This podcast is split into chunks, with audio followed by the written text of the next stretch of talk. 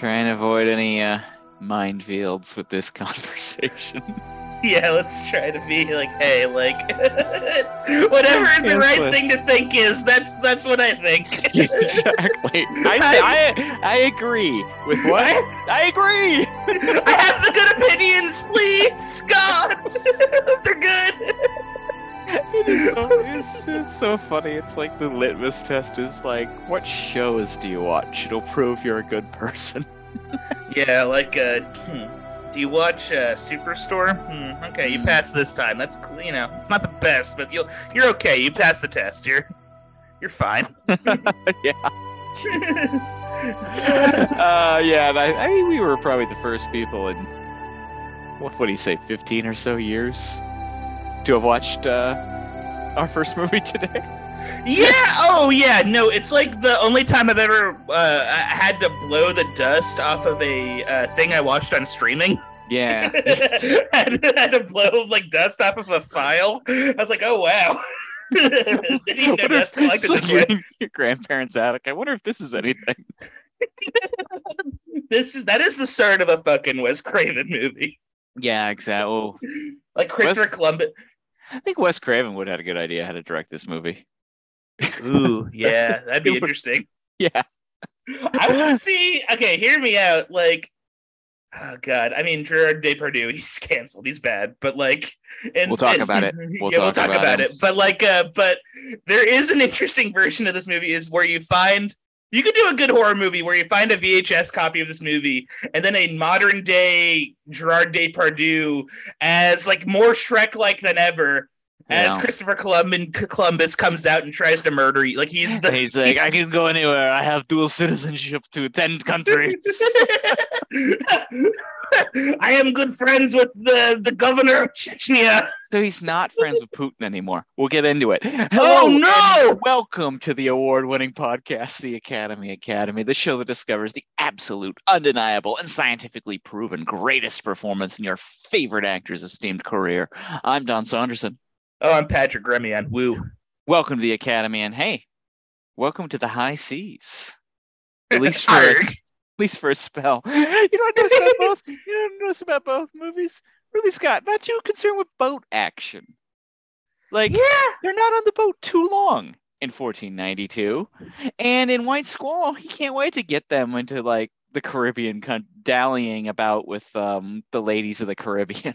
He just loves, like, yeah, he just wants these guys to have, like, goofy hijinks in, like, Trinidad and Tobago when it's like, Yeah. no, dog, it's the squall. That's what we want. there is a Sandler-esque uh, side story of Ridley Scott seemingly wanting to just hanging out, hang out in the Caribbean on vacation for a bit. Of it's almost like he wants to have a good year. Ooh, yeah, uh, yeah. The, the, yeah, the White Squall was compared in the Ian Nathan book to a precursor to Goodyear of like Ridley Scott attempting very hard not to be Ridley Scott. Yeah. I would say one of these movies today is Ridley Scott attempting very hard to be Ridley Scott, and one of these movies is not Ridley Scott. Yeah, it's almost as if one of them, like this, the, it's almost as if the next film is almost a reaction to the previous film. He's like, "Oh, you don't like Ridley Scott? Well, let me see. Let's see how unridley I can be." yes, exactamundo. so, where we last left off with Ridley was a career high point, I would say, 1991's Thelma and Louise, and um, Hmm, yeah, I'd say so. I would say so. Yeah, or at least at this point, since we've gotten to know Ridley. And Thelma and Louise, of course, premiered May 20th, 1991 at the Cannes Film Festival. But Ridley Scott had more on his mind at that Cannes Film Festival than just his nervous premiere of his uh, soon to be talking point among the right, the left, men and women across the United States. A lot of very freaked Yeah. out, a lot of very freaked out middle aged men. Yeah, uh, a movie that would inspire uh, uh, many a bowling dad to start that like uh, t- that group from Married with Children, the the No Yeah. Mams or whatever. What's the name of that? Like, oh, I, I mean, we, we, know, we could venture a guess with no actual factual knowledge that there are multiple jokes on Married with Children about Al Bundy telling Peg Bundy, "You're not gonna go all Thelma and Louise on me here, are you?" please don't go Thelma and Louise on me, please. and that not just Married with Children. I think almost every single sitcom that came out in the year, like let's say 91, 92, Yeah, probably contained one of those jokes. there's probably one in like yeah, The Simpsons. There's probably one in like Uh, probably Wings. all the way to like King of Queens, Kevin James telling his wife that. I would not be surprised. I actually you know what. This is the Patrick challenge. The I'm gonna Patrick put this is the Patrick challenge. I bet twenty dollars. Oh wait, if anyone if anyone watches uh Last Man Stand, I bet like in twenty dollars there is a joke in Last Man Standing. If you can prove or disprove, there is Uh, a Thelma and Louise joke in Last Man Standing, the Tim Allen vehicle. uh, contact us on Twitter at the Acadacad or an email, the Academy Academy Podcast at gmail.com, and let us know if you are part of that really, I mean, imagine huge group, uh, that crossover group that listens to our show, watches Last Man Standing, and also is like savvy enough about Last Man Standing to understand a Thelma and Louise joke that it may have occurred once in like eight seasons of that show. Wow. Like there's probably two people. We'd like to get to know you. Anyway, before I jump to the uh, narrative of today's show, we should tell you what movies we are watched for today's show. Which are Mhm. two from Ridley Scott, two that take place in the high seas, 1992's 1492, Conquest of Paradise, and 1996's White Squall. Um, these two, not generally remembered as key Ridley Scott movies. Um, the one we were talking about dusting out of our grandparents' attic was is of course 1492, which as the years have progressed and people have been a little bit more savvy about history and the mainstream media, um, has become we'll call it like it is, kind of a dated relic. Yeah, it is. It does have the vibe of like you go into an Airbnb owned by someone who's like over fifty, and this is like one of the three DVDs they own. Inevitably, Yeah. it's like the firm, uh, Christopher Columbus, the Discovery, and Bicentennial Man, and you're like, huh. Huh. This, this is what they. These are the three Well, movies that, uh, that uh, comprise their worldview. Guess we're doing the firm again. And then um White Squall, which I'd probably put in the mix with someone to watch over me as an utterly just uh, unknown, frankly, Yeah. except for the fact that apparently, and when you watch it, it you can see it, sort of. It has been embraced by the QAnon community. Unbeknownst Yeah. to Ridley Scott, on down with everyone involved in this movie. um, It's almost as if everyone in QAnon's only seen the fucking trailer on YouTube. yeah, because um you know because if they chose to watch the film they would not find anything about like disruption or um the deep state and what they'd really find is kind of a milquetoast variation on dead poets society yeah, with a a- really really thrilling boat crash sequence yeah. I mean, if anything, it's an affirmation of the deep state. Like I don't know, like like the like Vietnam, the Vietnam War is okay. Spoilers. I, I, you know, do I even want to? You know, I'll just say it. okay We'll, we're we'll save it. We'll save it. We'll save it. we're gonna spoil both movies if we can spoil the christopher columbus story for you Yeah. Ooh. Sorry, guys. How that Sorry, movie guys. ends. Yeah, we know the ending of that Um, one. 1492 Conquest of Paradise currently streaming on Amazon Prime. If you Hmm. have the guts and the courage to sit down for two hours and 40 minutes and watch this movie, I think it's also one of the only like movies that's like legally like you can watch it in its entirety on YouTube for free legally, it's which is kind of weird. yeah, it's kind of just around. Um, Yeah. relatively easy to find. White Squall uh, required. Um, I rented it for I believe Yeah. three dollars and ninety nine cents off of Amazon.com or Amazon Prime. Uh, you you do the same. Yeah, it's it's like three dollars. That's fair. That's like not the, Um, yeah. In terms of physical media, I know that the Kino Lorber 1492 just went out of print. Um, Huh. God only That's- knows if that will ever return in any way, shape, or form to physical media. Um, but and then White Squall is available um, pretty much all formats. I believe, yeah, it is a Kino Lorber uh, disc as well. they do a good job. Uh, Kino and Lorber Studio Classics. I, I own quite a few myself. Neither of those two movies, though. anyway.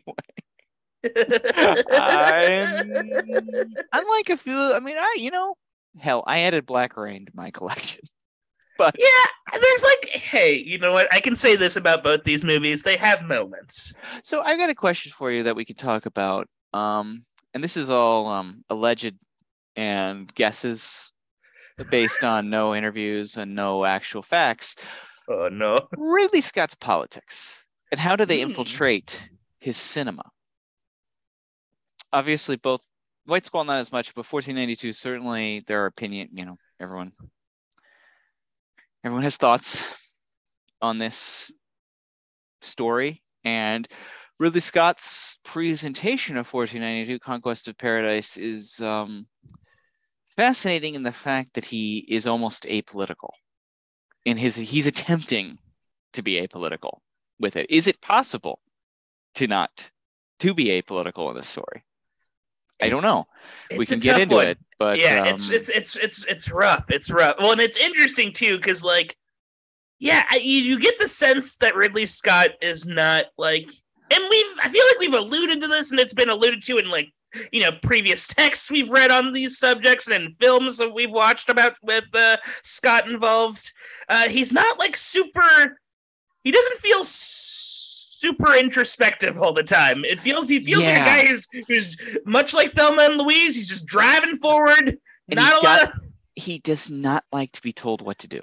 He is a individualist. He he Yeah. like and that I think uh, like going back to even Black Rain, I mean and Officer Nick running roughshod all over Japan. you know, and nobody telling him what, you know, he has a streak of that. Thelma and Louise. yeah. frankly, he's are- yeah. He's very like a fuck you. I'm gonna do whatever I want. Yeah, and I know Yeah. that a lot of people even said with 1492, what kind of brought him into it was he felt Christopher Columbus was a film director, and being told not to, not to make not to follow his dreams, basically. That is that's Joker fine. It it well, it's um, you know, and I don't actually. It's removed. And I guess this Yeah. is kind of gets to the question of like, is every should everything have meaning and say something about it? Um, And I don't think so. I, I I don't think so either. I think that we need um we need entertainments just as much as we need attempts to like say something. yeah, and I think like I don't know. I think like the um, their entertainment's important, obviously, and I think like you if you there is like I think there's a risk of losing your base. Like if you're trying to convince someone of something, uh, being overly didactic and to the point of pedantry almost like that could that you're gonna lose people. You're not gonna like Yeah. you're not gonna convince people that way. Like not uh, going to change yeah. anyone's minds whatsoever. You're only going to have people who already agree with you patting themselves on the back for feeling awesome that they watch something that makes them feel smart. Or Yeah, know. correct. Or like we were getting at correct. Yeah, and look, like I love a communal circle jerk as much as the next guy, but like, yeah, I don't know if the effects. Yeah, I don't know the efficacy of it. Uh, Well, yeah, I think like I think like being subversive and infiltrating ideas into something Mhm. makes it so much more interesting because you feel a little hoodwinked, but at the same time you feel like, wow, that was kind of cool that they like, you know, made this movie that's actually like very like socialist screed, but it's Yeah! like in the vi- in the guise of like a bank robbery movie or something like that. You know, I think that that's so much more fun to watch something like that. Like Alien, for instance, is such a great um, conversation about the working class, yeah, hundred but it's also a rad sci-fi movie that about them doing battle with an unstoppable alien. Like, yeah, yeah. It's and it's also one of those movies that like it makes you you have to think about it a little bit. You have to well, like it's like um, our man JC James Cameron. And how he infiltrates all sorts of interesting politics into the most mainstream possible entertainments there are. Mhm. in so many of his movies. And that's awesome. That's what you should be doing because it gets so boring when it's just about like there is no subtext. There's just text. Yeah, that's like yeah, that's like that's kind of when you lose me and when you lose a lot of people for the most Yeah, part. I Yeah, think so too. yeah, I think you could be surprised. Like I think like um you know, a recent example, I think Get Out did an amazing job of balancing text and subtext. Because it was like still an entertaining movie. You wanted him to get out. you know, Yeah. it was like you know, you hoped he got out. you hoped he got out. It was like you're invested in this character. And I think that like that actor, Daniel Kaluuya, is so gifted. And I think because I was thinking about like his performance in Nope. And this will come back to 1492 because there's a key player in Nope who's also in the film 1492. Um, but So yeah, he's great. but I think like Daniel Kaluuya in Nope is so great because it's like there's so many ideas and so much being presented in Nope. But like at the end of the day, he's like, this is a stand-up heroic character who you want to see get the job done and take care of business and fight these aliens. And that is good stuff.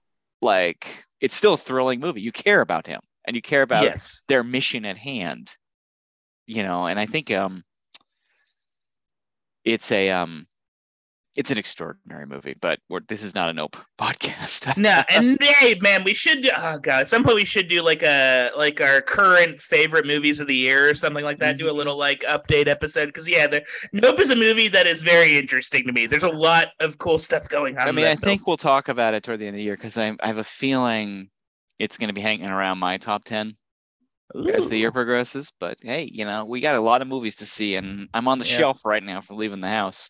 I'm just. I'm very uh, sad. Jackass missed just left my. Jackass just left my top ten. Very sad. Uh, I'm sorry to hear that. I But might have to. I might have to rewatch it and give it a five star review. yeah, yeah, five stars. keep, keep it in there. Ten out of ten. Good, great. But um, back to the year 1991, the Cannes Film Festival.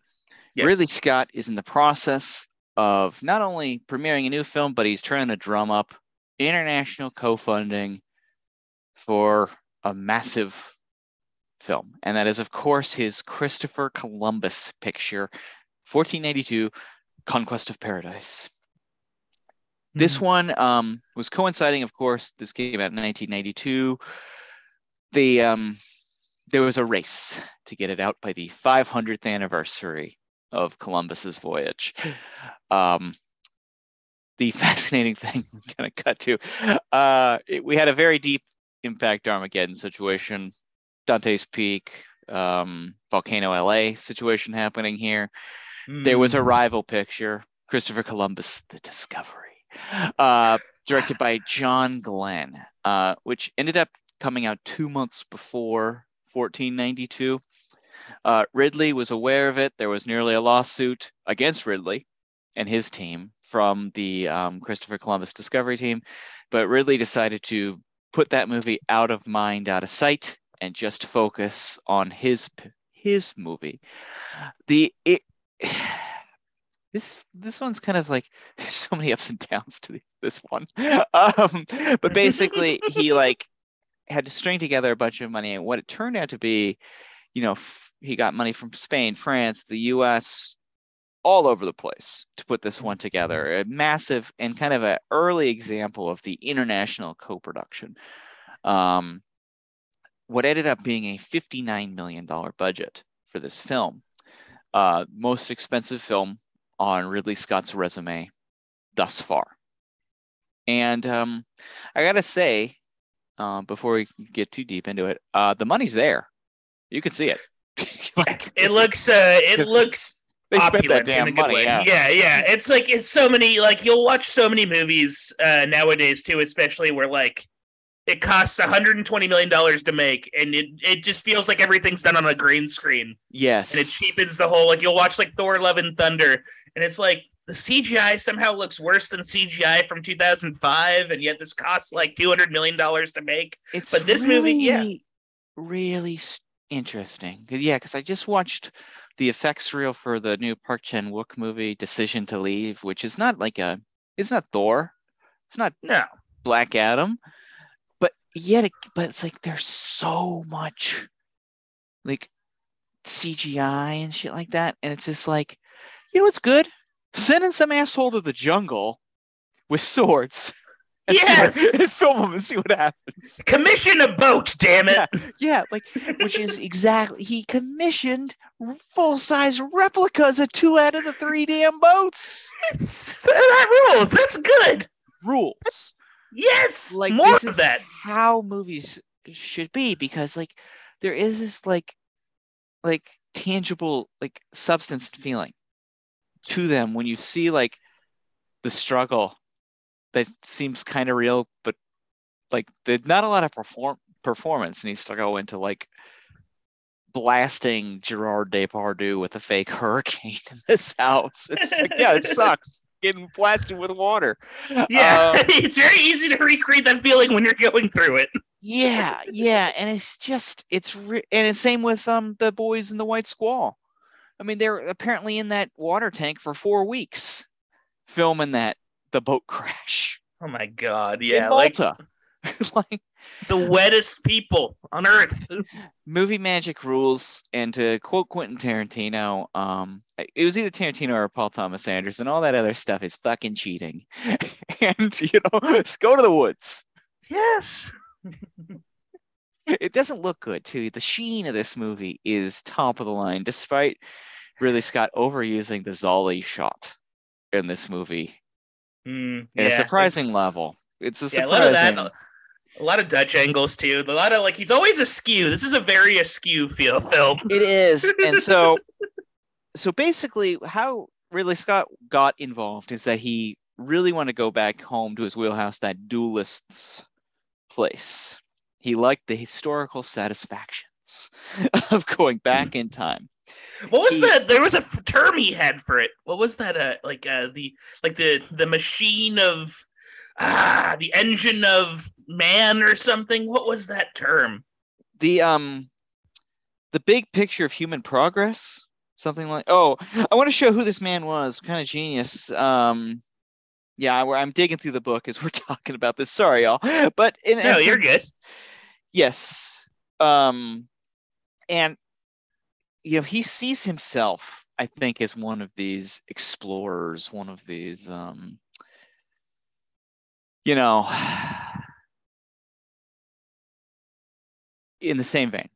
These Mhm. explore, you know, it's like yeah, he well, it's like space, a like too, yeah, he feels like, an astronaut or something. He said Yes. it's like that, like that similar, which is interesting. Like it's like in And- yeah, kind of go does go along with the fact that he's not necessarily thinking about anything uh, un- uh, unless it's about a man who has a dream, who has described what they want to see.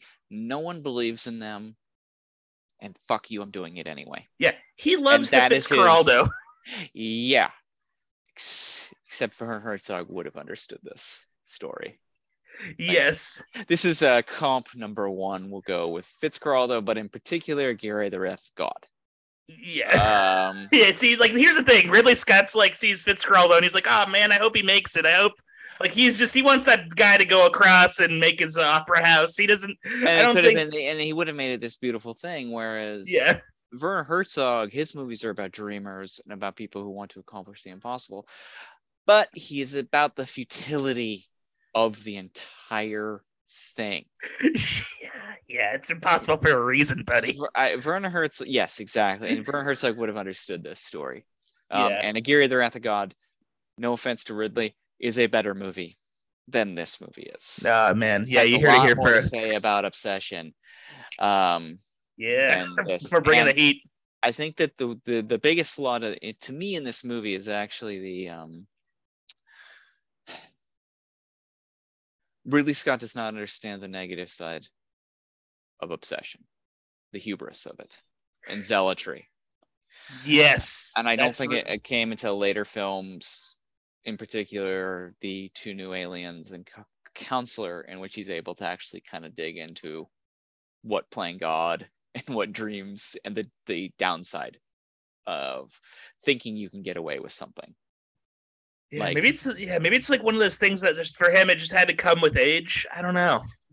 And tragedy, who knows? Who knows? Yeah. But uh, um, but basically he he met up with a screenwriter named Roselyne Bosch, who was given access to a lot of these archives and found different materials, things that had never been uncovered about the Hmm. Christopher Columbus story.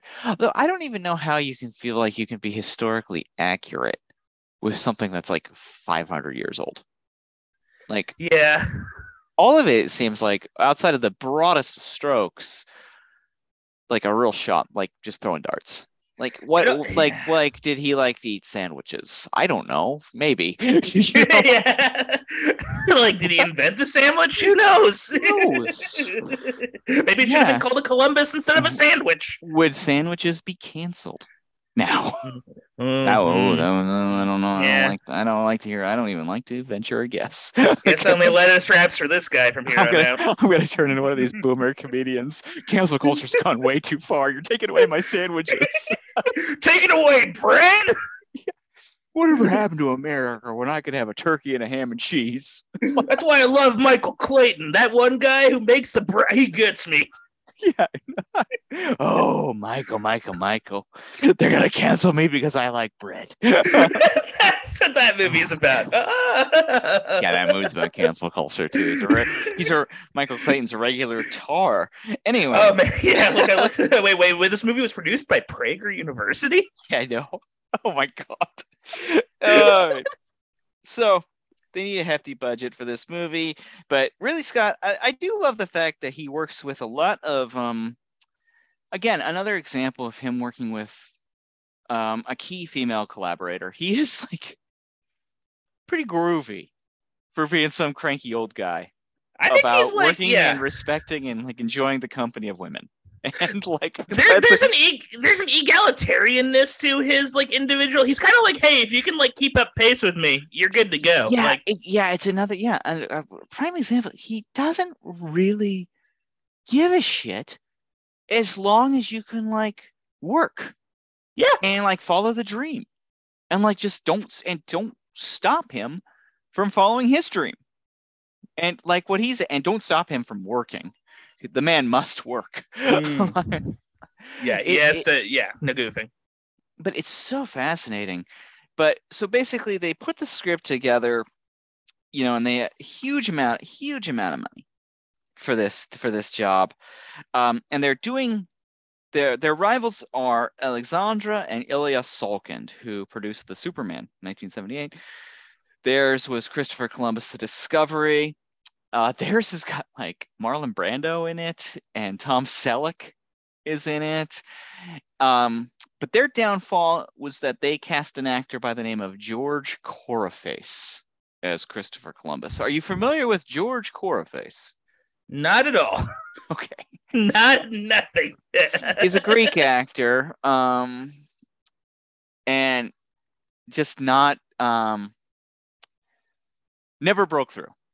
Oh, Just never broke through. Um, the only other movie I see that he was in that I'm kind of hip to was um Escape from LA, which which oh yeah, Yeah. yeah. I did. I you know like uh, maybe like a week or two weeks ago, I was looking at because like I not gonna lie, I almost I was so morbidly curious about this movie that I I almost watched it, but then I was Oh, like, wow. man, no, it looks- to, yeah. Yeah, that's what I was gonna say. At the very end, I kind of pulled the pulled the you know, I I, just I couldn't do it. I was like, this, this movie does not look good. interesting long story short um interesting kind of long story short not really but kind of connection here is that david lean director of lawrence of arabia and dr zhivago Oh, wow. you name it um one of the classic classic directors of the golden One of the greats. classic, one of the greats to do it um he was trying he had a dream project toward the end of his career that he was trying to launch in the 80s based on um, Joseph Conrad's novel, Joseph Conrad, Heart of Darkness, of course. Mm. Uh, Joseph Conrad's novel, Nostromo. And of course, the name of the ship, an alien. Stromo was, and I bought the book, and I'm sorry, folks, I watched a documentary about the not making of this movie that was fascinating, and I bought the book afterwards, and I proceed is proceeded to sit on my bookshelf for two and a half years without being read. Um, but George Corraface was supposed to be the lead of David Lean's Nostromo movie Oh, and it sad. was gonna in his mind, this was going to be the one to. So he was bubbling as a, as um as kind of a possibility. He's kind of like one of yeah. There's so many of these actors. Like, uh, man, who is the guy who starred in The Spanish Prisoner? Uh, Campbell Scott. Yeah, He's like also Campbell- George C. Scott's son, so he's and uh, you know he did, but yeah, like he wasn't like um really good actor, but not a like he was in Dying Young with Julia Roberts and um Singles, the Yeah, Cameron Crowe But, he, movie. it's, but it's like, yeah, there's so many, uh, like we talk about this so much. It's like a recurring theme on the show where we have these actors that bubble and they're kind of almost at the cusp of achieving fame, but they just can't for whatever reason. It like everything conspires against them. and it, it is it, it is but it is luck and we're going to talk about that actually a lot more in the next step or the next movie with white squall because there's a whole batch of actors in white squall who are all in that same place Oh, almost man. every actor in white squall outside of its lead char- lead actor who by comparison like shows you what a star is like if Jen is making faces on the Zoom and it is distracting me from the narrative. Jen, let us talk about White Squall. We're talking about heavy topics. Christopher Columbus. Jen just said he's a monster. And Yeah. speaking of monsters, though, but monsters who have undeniable um, personality and like, wow, I want to watch them, brings us to our lead actor in this movie, Gerard Depardieu. Yes. Now- yes. Gerard Depardieu is an interesting case. He is, I think, he is like undeniable charisma. He is like yes. like infinitely watchable. It, it- especially as a younger guy, like he's obviously his um his later years have been filled with you know he, he- uh, we don't necessarily need to get all the way into it because there's a lot and it sounds like he, it, this is not new. There is an interview with him that in, in the 70s where he's like bragging about really, really nasty bad behavior that he then when he brought him over to the US in the 90s, he had to like backtrack on and say it was a bad translation. Um, Depardieu. so- Come on now. But I think the interesting thing about him is is that like basically, you know, he's this wild child who somehow from from French wild child who somehow ends up as this like actor. And because he's so wild and so and he's got so much like he's so big and so like he just has this energy about him this like bull in a china shop energy Yeah, he's very Yeah. like yeah, G- Gallic Shrek. Like very like there's just a he, there's something like of another time about him that's yeah, very he's such insane. a he's such a he ends up i mean you name it he's he's been in like 250 movies since 1967 he's Mhm. worked with jean-luc godard francois truffaut maury pialat alain Mhm. resnais claude chabrol ridley scott bernardo bertolucci down the line yeah, Peter Weir. like a Uh, peter lot- weir yeah, Yeah. peter yeah and just movie after movie and ang lee he was in life of pi I Oh yeah, he's the evil Frenchman in Wife of Pi. He just plays himself in that movie. he so he is so when i was a kid uh, he Mhm. showed up in the early 90s because he got nominated for best actor at the academy awards for a version of cyrano de bergerac in 1990 Oh, interesting. and we're like who is this guy? And then he's in all sorts of american movies. He like crossed him over. Green card peter weir um my father the hero which is has the still to this day referenced among my friends. I'm dying now? Yeah, you're dying now. yeah. And um and 1492 and he's continued i mean he's in the man in the iron mask with leonardo dicaprio. He's in kenneth branagh's version of that super long uncut version of hamlet that kenneth Oh. branagh did. That's a good Um, Hamlet. but so like he was like in the public conscious and i remember in french class in high school they show like when you had nothing to do you show a movie in foreign in foreign language class. I don't know if you remember that. Uh, oh yeah, oh for sure. Like yeah, I, I so definitely know that. G- Gerard Depardieu was like a nonstop fixture in my French class because Yeah, of this. to the point where like every like like sketch we had to write in French to perform in front of the class, um, we made him a character. One of us played him. like we were so like fascinated by him. But then like when I got into college and we started watching international movies, and in particular, I'm pretty like known among my friends as like French movies are my favorite mm-hmm. international movies. I and then to see him young, like in the 70s and 80s, you're like, oh my God, this is why this guy is everywhere. like hmm. this guy is a furious talent. And he's like so unhinged and he's so like like bubbling at the surface of like raw. And then you find out it's probably because it's all real. Yeah, it's like well, and he has like a there's like a specificity to him that so many actors, even at that era, just did not have. Like Yeah. his face is like textured. He just he has yeah. There is just, he's like, he's not handsome, but because he's so weird and confident and from an, like otherworldly, he becomes like this like passionate man. like, yeah, exactly. like very- uh, Sigourney Weaver's like definitely hot and bothered for him in this movie. Yes, he's like a weird hunk to Sigourney Weaver for sure. Yeah.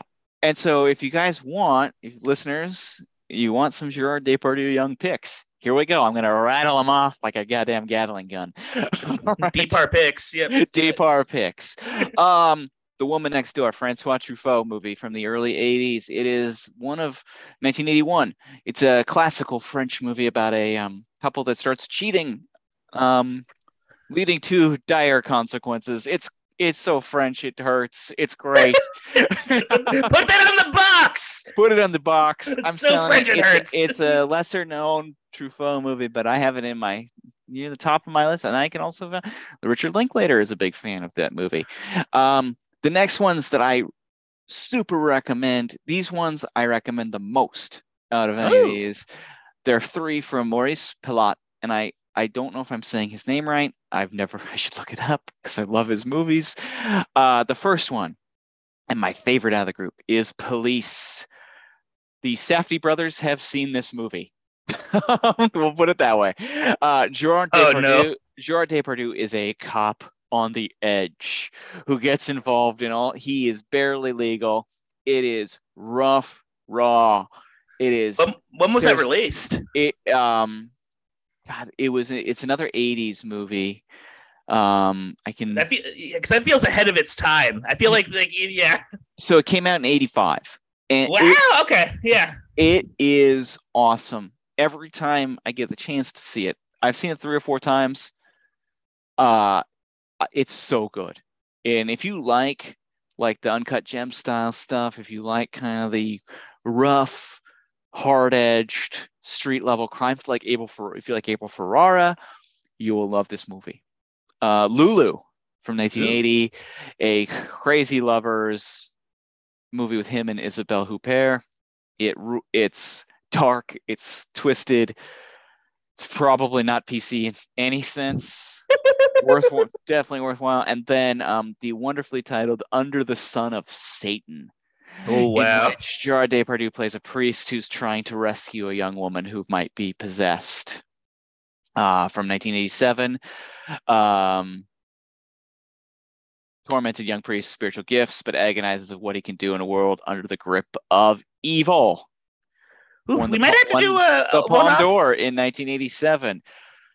These are difficult movies. All of the ones I just mentioned, they all are great, and they all make you wonder about like, like I know he's a creep, but man, Gerard Depardieu, he was exciting too. So um, Yeah, I mean, it might be fun to do a one off on this guy. I wouldn't. I uh, wouldn't may- be against like it. I would rather Maybe. do like a Pialat one-off just to make you watch all of these movies and see how you feel about these. He's considered the um. he's also considered Pialat is considered the French John Cassavetes, if that helps as well. Oh, that's interesting. And I can Uh, imagine, like, yeah, that's. I feel like that's going to be more intense than regular Cassavetes too. I have a it, well, there's yeah, and like um, the non Depardieu ones. He's got this movie about this couple breaking up with an another awesome title. We won't grow old together. Ooh, that's good. yeah, it's good stuff. yeah. That's sad and good. I like Yes. it. Yeah. Yeah, I feel bad hearing that title. so those are all great movies. He's a fascinating guy. I was watching his performance. So apparently he didn't speak a lick of English when oh, uh, that's so they funny. cast him in this, and you kind of get those vibes. I like his energy though in this movie. Like I think that he's right. Yeah, He's- I think I- You know, he's not Italian. You know that is what it is.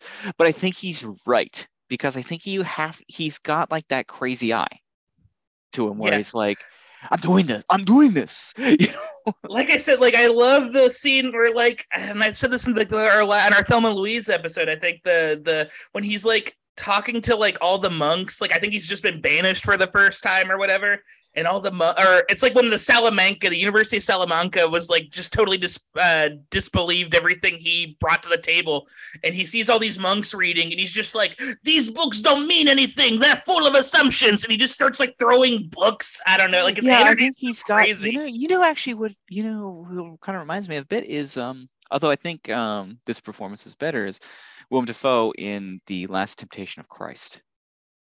Yes, that is actually yeah. When he's in the market and he's like, Yeah. "Don't do this, don't." Yeah, Yeah, I, I think Dafoe's better. Yeah, Yeah, I oh, think it's the language, the language, yeah. the, the language barrier, the script, you name it. You know, yeah. Well, it's like yeah. I feel like yeah.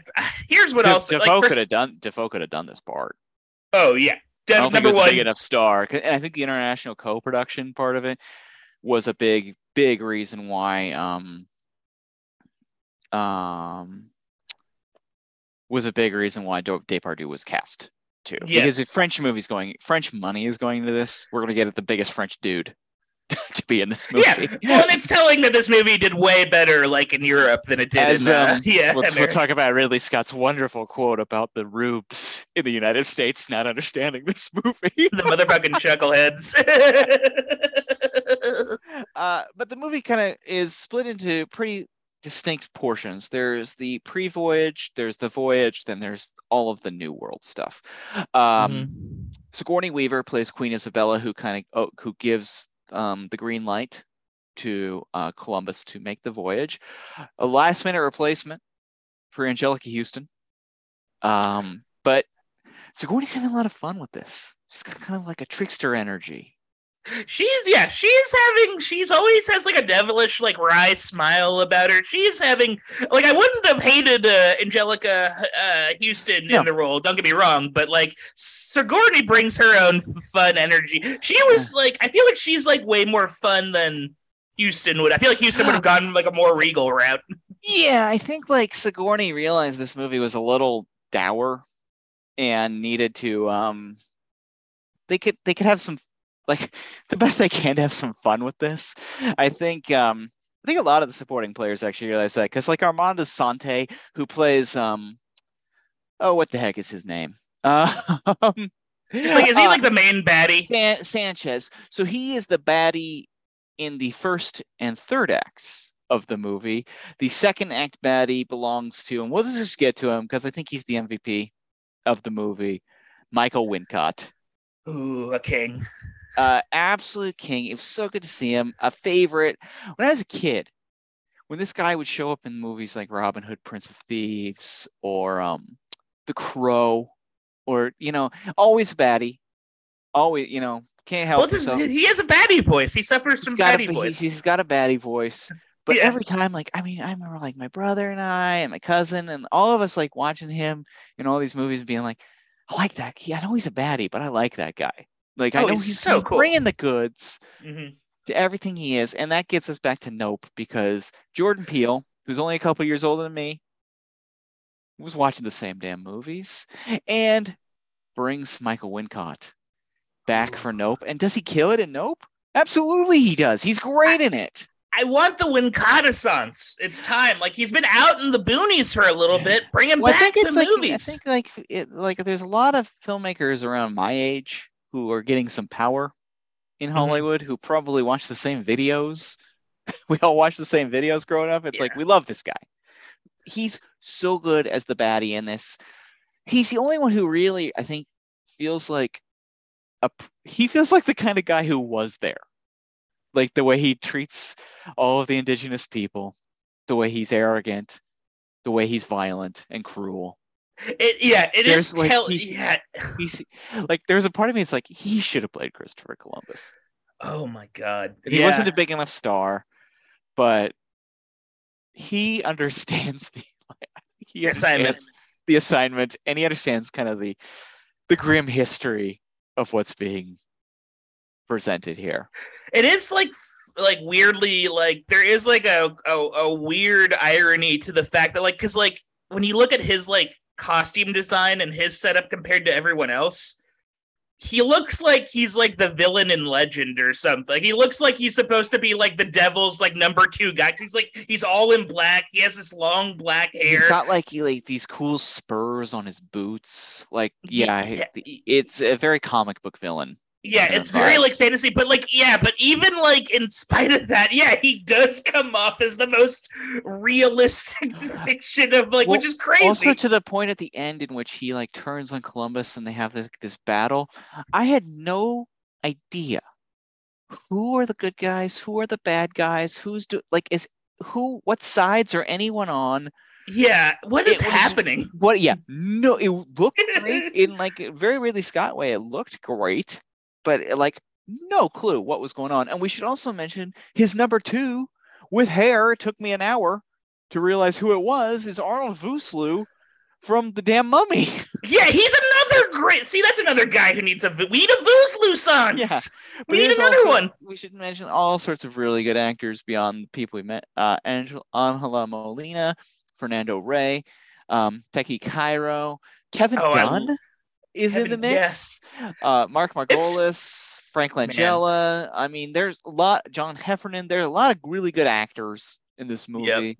For sure. Yeah, it's so nice seeing. Uh, I love uh, Tchéky Karyo. Like, that's an actor who, like, it sucks. I feel like he's never in, like, great movies. We'll see, we will be seeing him again in Oh. nary a few weeks. uh, Ah. as part of um he returns spoiler to you spoiler to the audience in the visionary alliance sub-series he's the bad guy in bad boys Ooh! yes. yeah Yes. I've ne- God, I can I is this embarrassing to admit? I've never watched Bad Boys. no we'll talk we'll talk about we'll talk about. I'm excited. bad boys was a huge talk about a video a huge video for my friends and i in the early Yeah. See, for me, my Tchéky Karyo, it's Kiss of the Dragon. Mm, He's so like he's so much fun. Like if we're bringing you know the subject of the French and Luc Besson, yeah, he's like well yeah and he yeah and he is in all right he's in the return of martin guerre with gerard depardieu a movie i definitely watched in french class in high school um, but two um uh, two french picks from him i i'll fire these out like a gatling gun for you l'amour rock from andre zulawski who directed possession another one of his crazy ass movies he rocks and then a terrific Eric Rohmer movie, Full Moon in Paris, that I really recommend from 1984. He's in both of those. uh, Uh, yeah, he's in a movie. I don't I don't recommend the core. he's he's good. It's Serge. Oh, Serge. Serge. When he does, you're like Serge. No. Serge, no. Serge. So this production um was not that fraught for the most Nice. part. They took care of business in classic Ridley Scott kind of way. The movie the it comes out two months after Christopher Columbus Discovery, which is an utter bomb at the box office. Christopher Columbus Discovery, $45 million budget, 8.2 million at the box office. Yoicks. Yoicks. Zoinks. Yeah. Um, George Corraface's career in the US is over. Director John Glen, who directed a bunch of the 80s uh, Timothy Dalton Bond movies, Ah. is uh, pretty much done after Oh, that. that's sad. Yeah. Yeah, he's he's he's done. He's 90 though. He's still alive. Good for him. Ah, you have Uh, another one oh. in you, buddy. Come on, Glen. Timothy Dalton was supposed to play Columbus too up until the last minute in that one. He was like, "Oh, this. Uh, Yeah, I'm you good. I'm fine." sink- sinking. Unlike the Nina the Pinta nor or the Santa Maria, this is sinking ship. Yeah. You know? Hey, uh, I thought, yeah, I thought you guys were making a movie at Columbus, not the freaking Titanic. Yeah, and so um, oh, we should note um, in post production, Ebert didn't like it. I liked Vangelis's score. I thought it added a little pomp and circumstance to the entire uh, proceeding. Yeah, I mean, like if you're gonna have a movie like about this subject, like it needs to be like larger than life. It shouldn't get, be like you gotta yeah. get a little rousing, even if the movie should not be rousing by any means. Um, This one, we're kind of gonna back end this. We don't usually do it this way, but we'll kind of back end it from reception back to our thoughts, and a little bit more on that. Um, 1492 opened in the United States October 9th, 1992. Um, the version released was edited to the version that's out there, 150 minutes. Apparently, uh, Ridley had a full scale three hour R rated version of this movie Oh wow. with basically more violence uh, and brutality. I think, um, and Ridley Scott has said not all movies need to be shorter. Um, I think he might be right. Uh, not that I want to see it, but I think he might be right on this I- one. yeah, I'm like, yeah, I feel like there's like moments where he verges. You get a sense that like Ridley Scott is at least verging on getting it, and I wonder if like the three hour version kind of And we'll talk about it when we get Yeah. to Kingdom Kingdom of Heaven, which I think is actually a good comp for this movie. Uh, because Kingdom of Heaven, I've never seen this Kingdom of Heaven director's cut. I'm going to watch it, which is apparently way better than the theatrical Kingdom of Heaven. yeah, I'm definitely gonna watch. I have that. seen and was in one ear out the other when I saw it. you know, Yeah, 20 I, de- I def- I'm hundred percent gonna be doing the same thing too because I've heard the same thing. Yeah, because it's like I, there's so many movies where like um I'm fine with watching the, but like yeah, with Kingdom of Heaven, it's so obvious that that like improves the experience. Like it almost feels Yeah. pointless watching the theatrical cut. Yeah, and this one has was such a flop. There's been no um even moves at all for a director's cut. I don't think anybody even really wants to go near this one with a 10 foot pole at this point. Yeah, Um, total flop in the US as well as its predecessor, The Discovery. Uh, number seven, the box office, worse opening than Discovery. Went on to gross just seven million. Ooh, Um, but in the rest of the world, uh, gross forty-seven million dollars. So not as bad, all things considered, uh, to a total of fifty-nine million overall. Ridley Scott taking it home uh, blames the movie's failure on Americans not understanding European accents. His quote: "They don't I hear." mean- they don't hear shit unless it's from Texas or America, right? It's one of my favorite films. What's interesting, they didn't know how to release it in America, but in Europe it clocked 57 million. Thanks, Ridley. I love. Really, I love that all of his flops are his favorites. That is Yes. so. He is a. I love his. him. I love his tunnel vision on all this. Yes. stuff. He does not. You're right, man. He only sees the task at hand.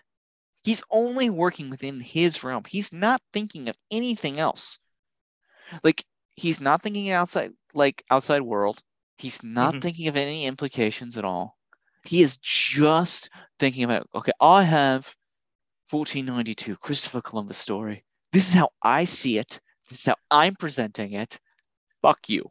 and it's perfect. You It piece is of perfect. Yeah, it's perfect. I got it fucking right. Gerard Depardieu, excellent. He's his, his voice perfect. Yeah. And so um the film received mixed to negative reviews from critics. Uh 32% on Rotten Tomatoes. Uh critical consensus is historically inaccurate and dramatically inert. Ridley Scott's retelling of Christopher Columbus's exploits is an epic without grandeur or insight. Woof. Oof. I mean, look, doesn't Ebert, have. Ebert said it was satisfactory. Ah, Said uh, De- Depardieu lends a gra- lends a gravity. Supporting performances are convincing. Locations are realistic, and we are inspired to reflect that it indeed take a certain nerve to sail off into nowhere just because an orange was round. Ebert, eh, I, I, I, I'm, I'm on board with a lot of what he of that. Yeah. that his Oh, his lukewarm comments on this movie. I, I, I, I totally forgot about the orange scene too. That is like a wild that intro. Apparently, Ebert says it in the Discovery. It's an apple. And Ebert's like, I'm just waiting for the version with a fucking potato because Ebert's really funny. and, yeah. I think um, I, we talked about this a little bit over text. hmm I think that like, and they and the critical consensus going against the grandeur of it, I disagree. I think the grandeur is there. Yes. I think that um, I do think it's kind of dramatically inert. I will give it that. And I Mhm. think that they did not know what to do with the character Christopher Columbus. And it's not Yeah. Gerard Depardieu's fault. They did not know what to do with the character Christopher Columbus. I think yeah, I think it's genu- genuinely one of those moments where like it's it's a character that like hmm, it's like what the centennial like you know it's a big moment in history so they probably don't want to portray Columbus as totally evil or whatever. And I think And that th- this yeah. almost lines up with the beginnings of true commentary on, ooh, this guy. Okay, yeah, he bumped into some. He was a European who bumped. He was the first European to bump into some Caribbean islands. Yeah. Beyond that, he Yeah. there's a true darkness to pretty much everything he else he did, if not everything else he did. Yeah, like a hundred percent. Well, and it's and they get it's tough. I think it is like one of those things where they just don't like. Yeah, I think what you said earlier. If they had like molded the Michael um, Wincott character, if Michael Wincott had been Columbus, had they like molded that story And or those with- two arcs into one character? to, and to really discuss the hubris of it all and the darkness of it all. And you know, we exchanged texts about um you know, we can go through a few examples. Obviously the Werner Herzog movies kind of hit this on the head. I think um Mel Gibson's Apocalypto Oh alludes to this in a was- much yeah. better way. And I also for think, too, sure. Yeah, going back to the violence, um, I think that trying to tame this down and make this a PG-13 story is, it, you need to go the full Cormac McCarthy here. You Yep, need to show yeah. that you need to really, if you really want to show what happened, and it sucks, it's gross. You don't want to see it, but to be fair, you have to do it you gotta do. Yeah, you gotta go full blood Meridian, man, warts and all. Like yeah, because this like is yeah, this story is Blood Meridian. This is you know yeah. the grimness here needs to be if you want to be honest and you but and then no one wants to no one wants to spend a hundred million dollars to make that movie so that's Yeah, why i don't think this movie's ever happening again like a Yeah, true which is like- version is Yeah. never happening again because it's just Which uh, honestly, I'm fine with that. We don't. I don't know Yeah, if I could. uh, Yeah, because it, be because it's a death march there's nothing celebratory about this at Mhm. all it's a death march Well, and uh, what's interesting too is there's like illusions. Like I do think he does like a good job in like that first like 30 minutes of like demonstrating that like yeah, like the the the old world isn't like as you know advanced as you would be led to believe. Like you know, there's all these like focus on like they he does like he, he puts great care in demonstrating like the crucifixions and the burnings and like just like the carnage. yeah and i think Yeah. that in terms of exploration a movie that is far better at discussing kind of the hubris and darkness of exploration is James Gray's Lost City of Z uh, from a few years ago. Man, that's a good movie. I forgot about that movie. Yeah, yeah. and, and if yeah, if our listeners have not seen that movie, excellent, excellent Yeah. movie, and it's the dangers of overstepping and zealotry. And I don't, you know, and a, a further film that I would recommend um, that is even better from a similar time period than this is Alex Cox's film Walker with Ed Harris, which is a Ooh, yeah. nasty satirical critique of colonialism. Yeah, and a, yeah, that is a good, a good mean, mean film. movie and that the mean in the everyone- right way. everyone misunderstood at the time. But I can guarantee you, we went back to Safdie's, haven't seen Police. Guess who's seen Walker? Adam McKay has seen Walker. like, you know, Oh, that- for sure. and that is the way to do this. You either go Cormac McCarthy route and it's a blood-soaked death march, Mhm. or you go the Walker route and you go a nasty satire. Yeah, like a yeah, just like a mean, mean, mean satire for sure, for sure. Uh-huh. Yeah, but yeah, yeah, yeah, like it it's just it's impossible to do this in Yep. the way that Ridley Scott did it, which was a sincere appreciation of a dreamer. That? Yeah, I mean that's the that's the problem is he like he sees himself in Gerard Depardieu, and then that's where the movie that's when you lose the And- movie is when and he to begins go back to like to what yeah you said, he's not reflective enough to look at the big picture. yeah in this. He just sees like, man, that's crazy. This guy crossed these oceans. Like, and they thought they were gonna like fall off the map. I want to see a movie in which they discover the world is flat. and I want to see the special effect of a boat falling off the world. that would be sick. A, fl- I a don't falling know- i- into eternity. Yeah, yeah. Like, I want to see that. I don't even know what movie that would be in, and I'm not supporting flat Earth theory. I think that's stupid, but I want to see it nonetheless. Yeah, I want to. Yes, I want to see like. I don't even know who you would get. Like Jean-Claude Van Damme as Christopher Columbus. I don't know. Well, I think you know another guy who actually would have understood it, who is like we haven't gotten to him yet, but we're gonna get dive deep with him. I think Russell Crowe would have understood it too. Just like, oh fuck, I was wrong. The world is flat. Yeah, yeah, like that would have been wild. Anyway, that's a total Marvel what if type thing. Um, but overall, like this movie's beautiful. It has a shot when she sees the new world for the first time, where like this fog clears and it's just this landscape of the jungle. It's breathtaking. Yeah, it's one of those examples of like cinema done right, where like, is this how like it would like hundred percent look in like reality? Probably not. But guess what? Movies exist so you No. can show cooler versions of like real life anomalies. It was like it's this thing I kind of like. I don't know if anyone like. I used to talk about it with Scorsese, which is, and we should mention our Scorsese theory in a sec too, Patrick, that we talked about Mhm. over text. But um, like we watched Raging Bull. It's not like a realistic boxing movie, but it has this like I used to call it like hyper real, where it's so real it becomes like dreamlike and fake. Yeah, and it's just about like what movies can do to like give you the feeling of getting punched or something like that. And like of course it's not like documentary because i want to get to this too is like i don't think movies should be journalism.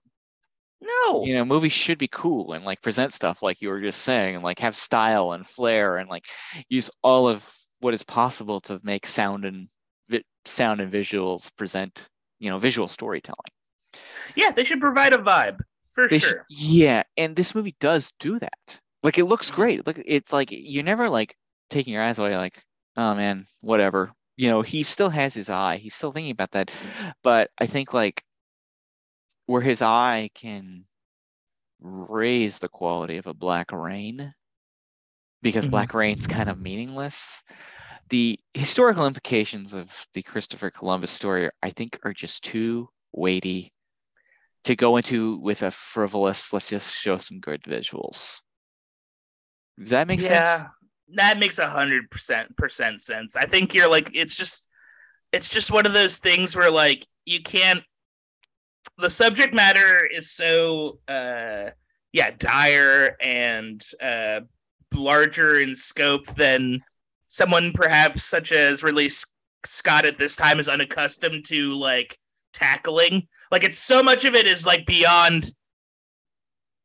It's a movie you cannot direct effectively if your primary you know mover for making the movie is how does this character relate to myself and how do i yeah and how do i tell that story i think that's the problem And I think you can do that in um, science fiction.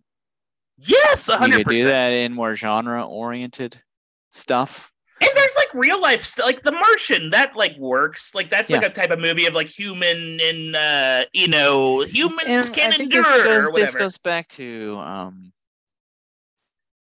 script. You know, he has a good script. Thelma Louise. He's got a good script, like an alien. yeah you know, the Martian to come, things work better.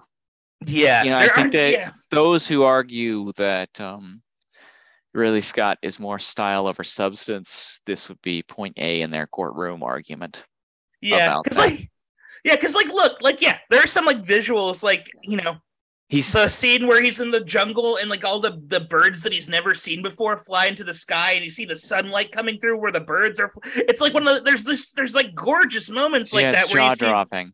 Yeah, and you see like the the the beauty and splendor of like you know this new world they've just well, discovered. entire area where he has his final confrontation with Wincott is just Yeah. amazing. It's just, and even like the slow motion shots of him getting off the boat and walking up the beach. It's like I remember those from the trailer when this movie came out. You're like, oh wow, well, that's exciting. you know, Yeah, it's just like yeah, like the visuals are great. It's just the wrong vessel. You wish there was like another comparable story. Like fuck, like you know, it, I'll Make tell you it what. up. This, make yeah. it up.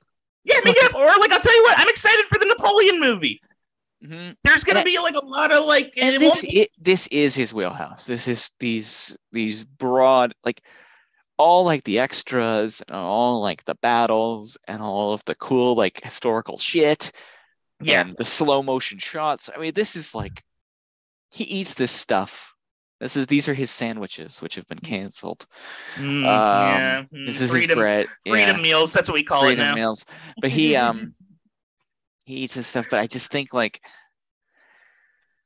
it, it you know this movie is going to be left to the dustbin of history because it just it just Yeah. doesn't tackle what needs to be tackled yeah, in this story despite all of the craft and all of the talent involved in it and that's just the way it goes and It's yeah. even after our listeners, our hardcore listeners who listen to an hour of us talking about this, I have a feeling uh, zero of you are actually going to go out and watch this movie.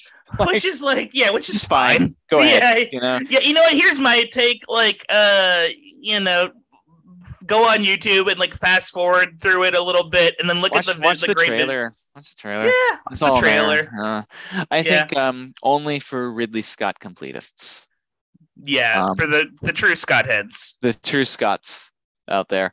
Um, and who knows? So the movie isn't a disaster at the box office, but so really Ridley's kind of looking for. I, th- the, I get distinct kind of like post legend vibes here. He's looking for an easy hit, Yeah, and much like someone to watch over me is a weird, like half baked erotic thriller.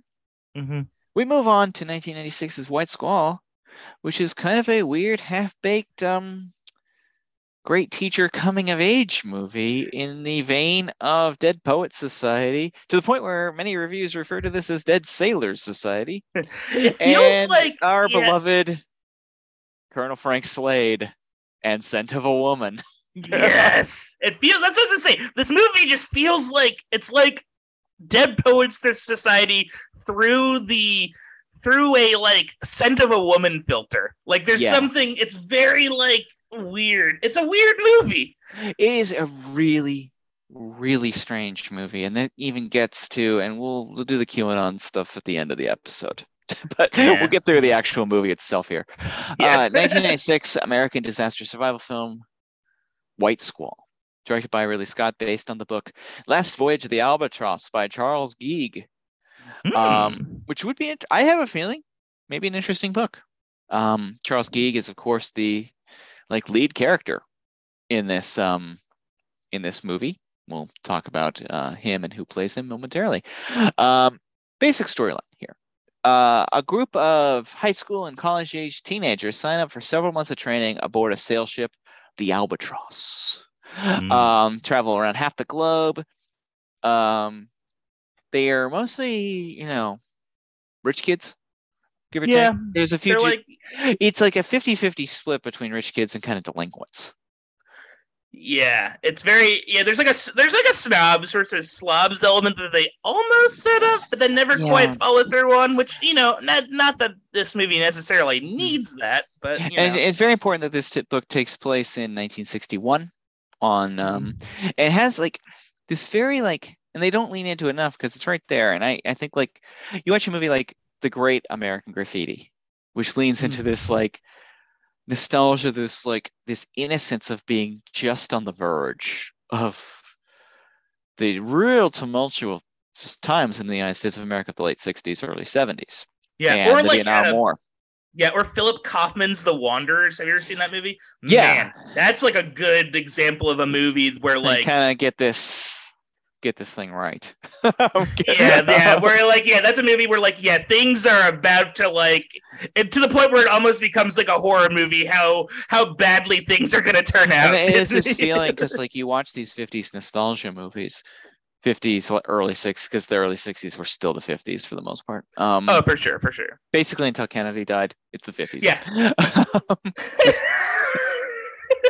That's true. Yeah. And you know, we got the space race. Like, I just like the idea. Like, I always joke with my dad. It's like, oh yeah, you're out of the early '60s, so like space and boxing matter to you.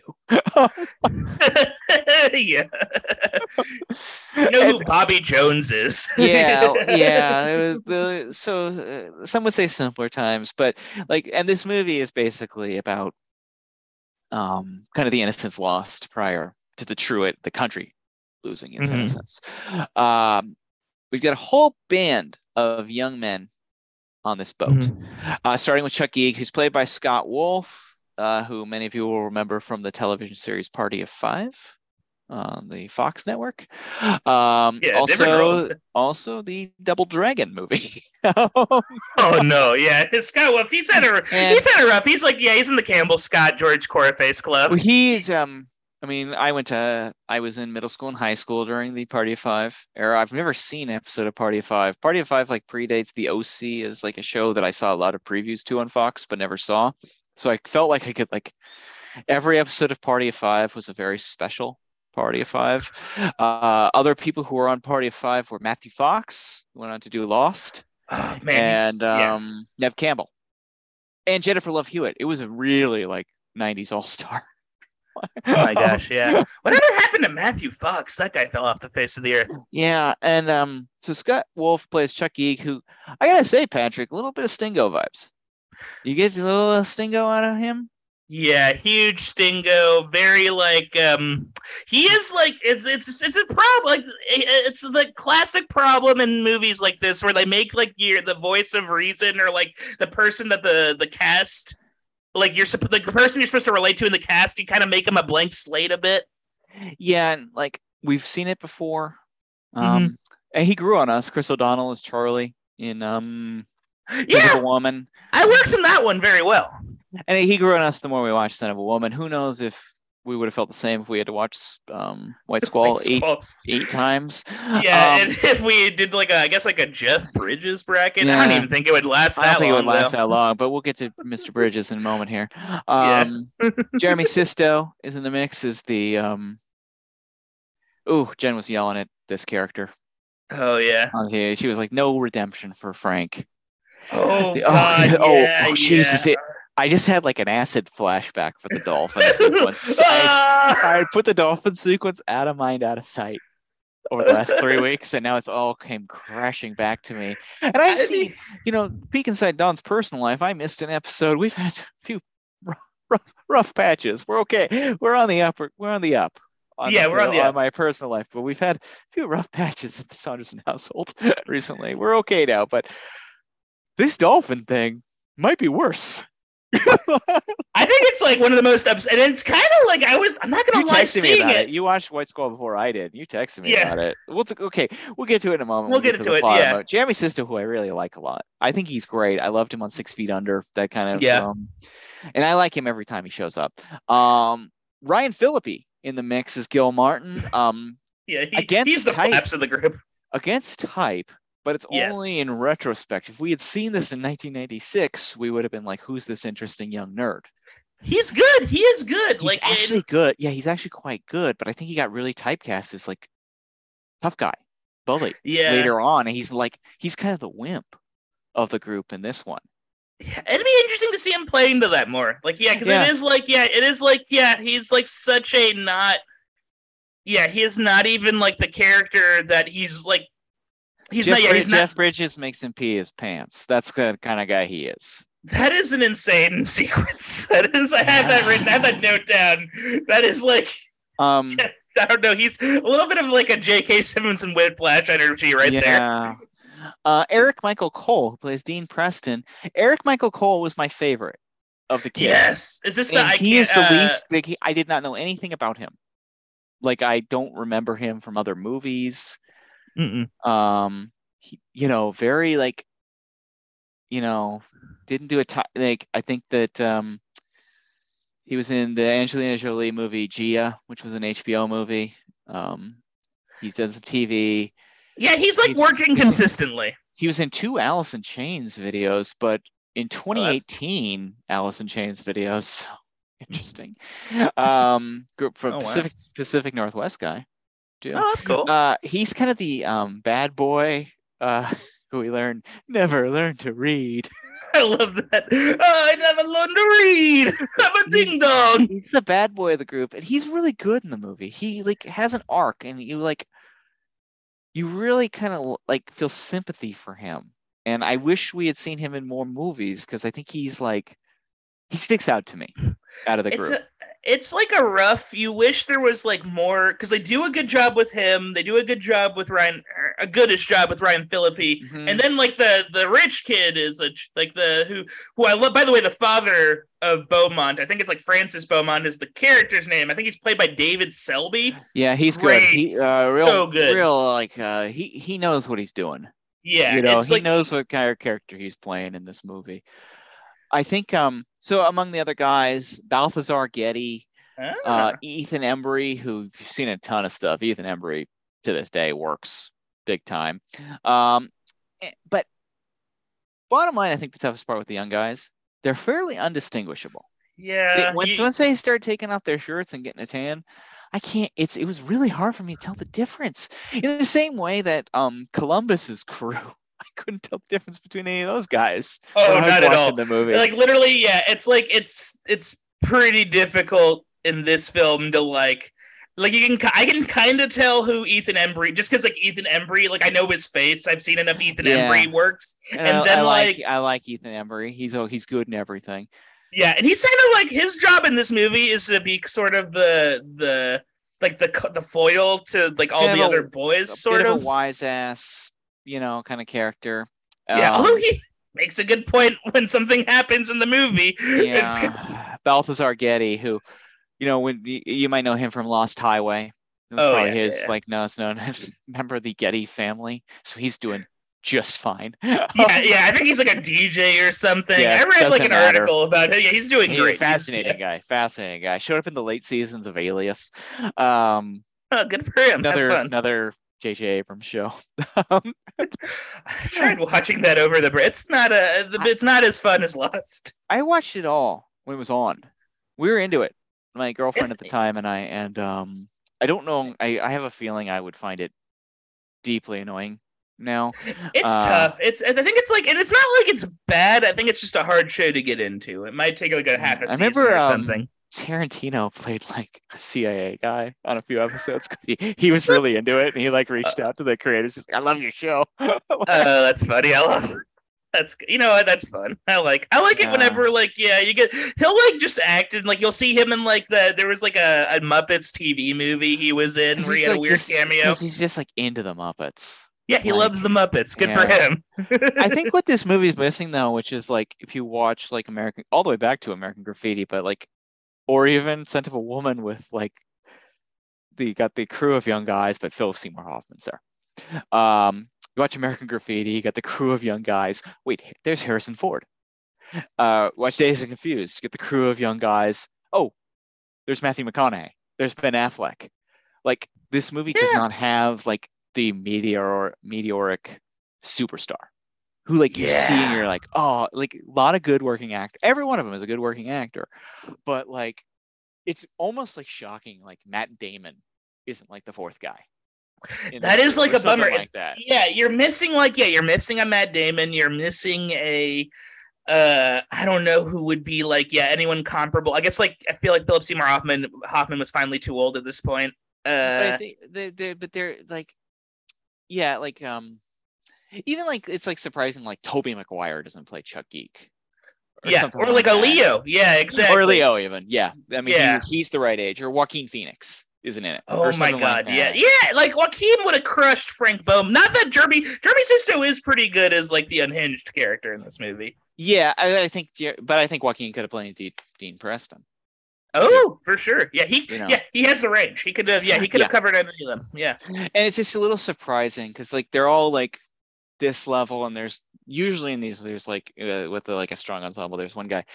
But that brings us actually to our lead, who does prove what it means to be a magnetic superstar, the captain of the ship who's teaching these boys to be men, Captain Christopher Skipper Sheldon, played by just a god tier Jeff Bridges in this movie. God, he can like just take like the most bland. Sh- he's like he is the ultimate good. spice. He's Yeah. he's great in this film. I was dude, I was watching him in Starman last night for my first time. He's not bad in anything. He's not bad. He's good in every single movie he's in. He's pretty good. He is like yeah. There's no movie. He's yeah. Yeah, hundred percent. He's just he, he just he brings it. He can be Yeah, one of, he's one of the people that can bring it. Whatever it is, this man has it. Like we were talking about with Tom Cruise too a few weeks ago. It's like this is what movie stars do. This is what the secret spice movie stars bring to the table. It's like I don't know what he does, but at the second he shows up and he's like gives him gives the guys that look in this movie, like this guy's awesome. I Yeah, will. he- I'd follow this guy into this boat. you know. He brings like it with a capital I, Yeah, which not a lot of which, which I and, maybe um, like a dozen people on Earth can do at this point. So- and he's like a charisma machine.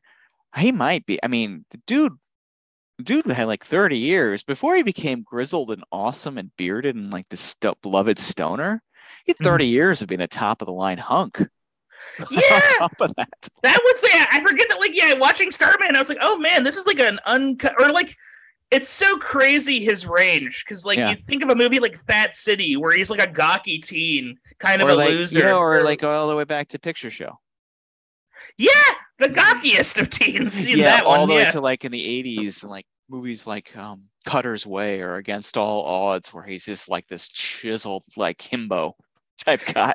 yeah, he's like almost doing Kurt Russell type stuff or something. Like it's it's it's Uh-huh. nuts.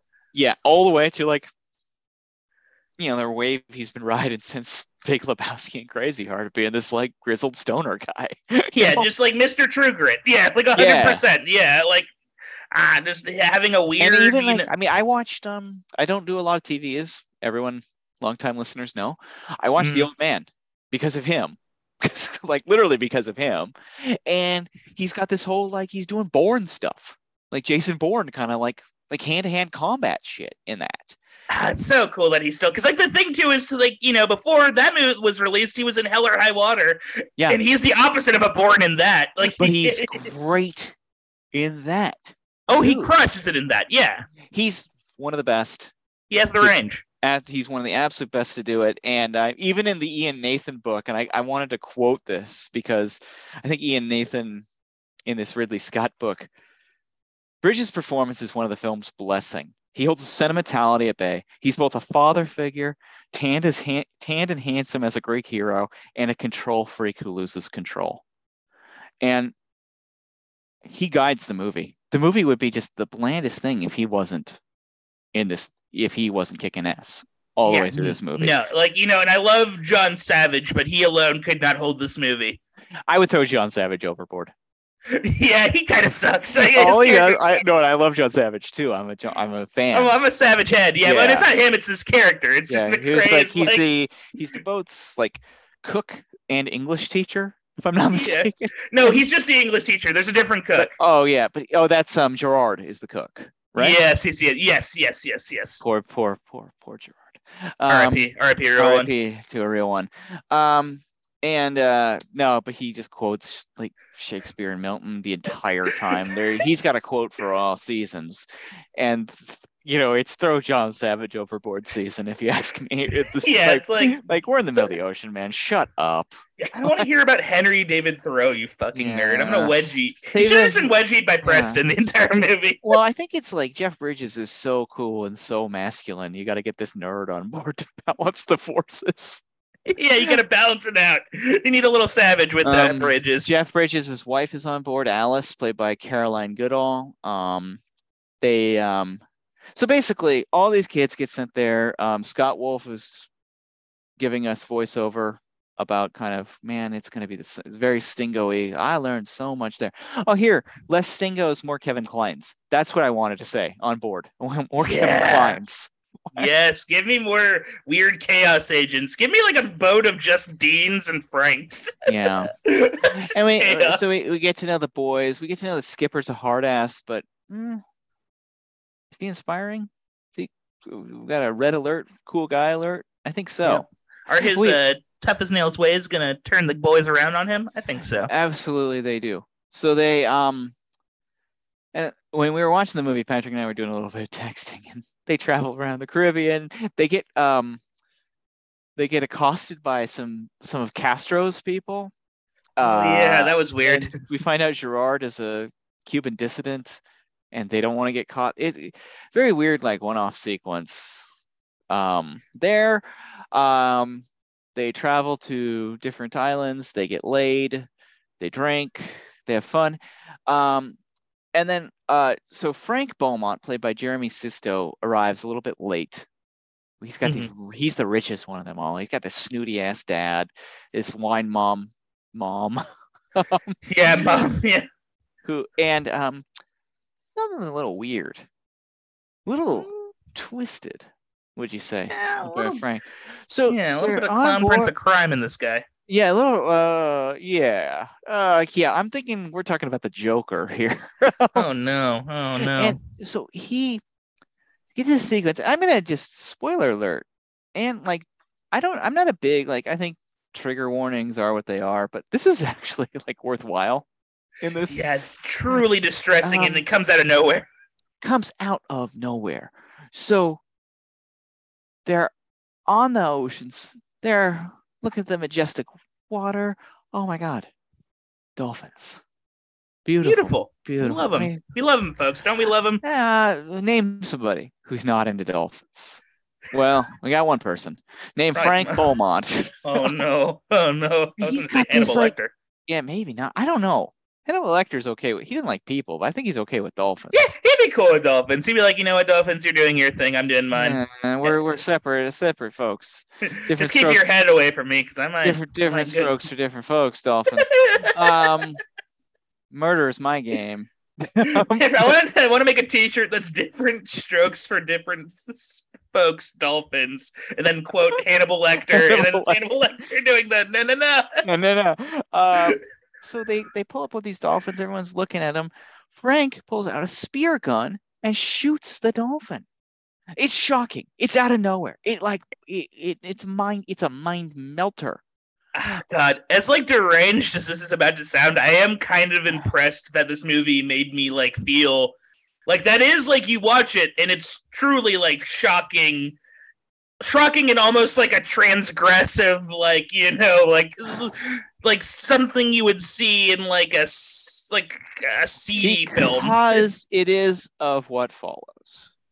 Yeah, yeah. um Jeff Bridges is um correctly upset Yeah. about this. They pull the dolphin on board, they try and make some saves. Um it's not looking good for the dolphin. So he turns to Jeremy Sisto and yells, finish it. And it gets worse. It gets worse. I'm not even gonna describe it. They do. We'll just say they, they do. It's, it's yeah, it's gr- it's- harrowing. It's crunchy. We'll put use the Yeah. word crunchy. and like I said, like like it's like there is something to be said about like it's that weird tunnel vision I think that Ridley Scott has, where he's like, no, we're gonna go all in on this. We're gonna see this through. And I, because it is a big pinpoint thing. So Jeff Bridges, the second they dock, tosses Jeremy Sisto off the boat. He, we don't want you here Yeah. anymore. yeah, you're and- a dolphin murderer. Fuck you. Sen- sends him home, and we're like, and then they they had this weird like goodbye, Frank. All the guys Yeah. and stuff like I we love learned, it that, we like- learned stuff. In the scene, you're supposed to like think Ethan Embry's a jerk because his character is like, this guy killed a dolphin. We shouldn't be like, Yeah, we don't need to say like this. goodbye to him. Yeah, it's we. It's really strange because like Yeah. they try and like say like oh Frank's a prod product of you know his shitty rich parents or whatever. Mhm. Um, eh, he might be a psychopath. yeah, it's like, yeah, it's funny because like, like- yeah, this is like um psychopath behavior, if you ask me.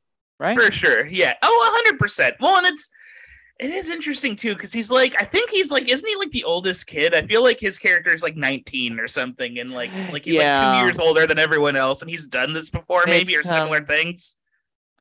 Yeah, it's it's it's something. yeah. Well, and then, well, and here's the deal. Like, you know, let's just say this isn't the last of frank that we see. You know, yeah, maybe the it- kids regret like doing what they did initially. Maybe they regret saying yes goodbye to him in such a nice way. it's- It's so weird. So he tosses him, and Yeah. uh, then so there's this part of me that wonders: Does Ridley Scott care about anything else beyond?